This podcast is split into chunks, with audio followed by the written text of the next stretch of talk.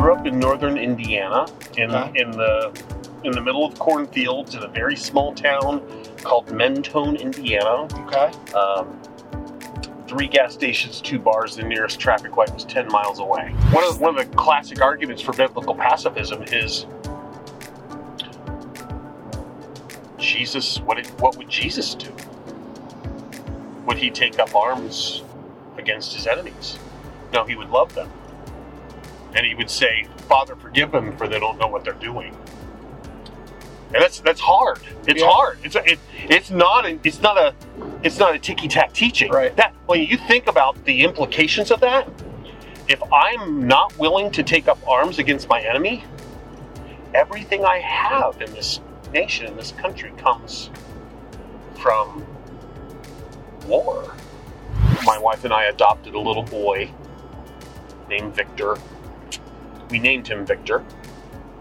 Victor Noah. And he we had custody of him for 13 uh, for 11 weeks.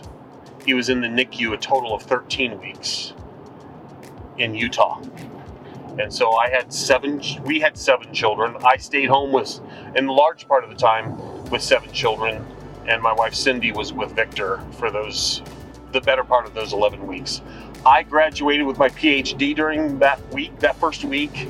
My oldest son graduated from high school and spoke at graduation. I spoke at graduation. It was it was the summer of all summers, 2013. I don't want to do it again, but it's one of those things you tell your grandkids about. Sure. Uh, yeah. So Victor is now seven in second grade. He is legally blind.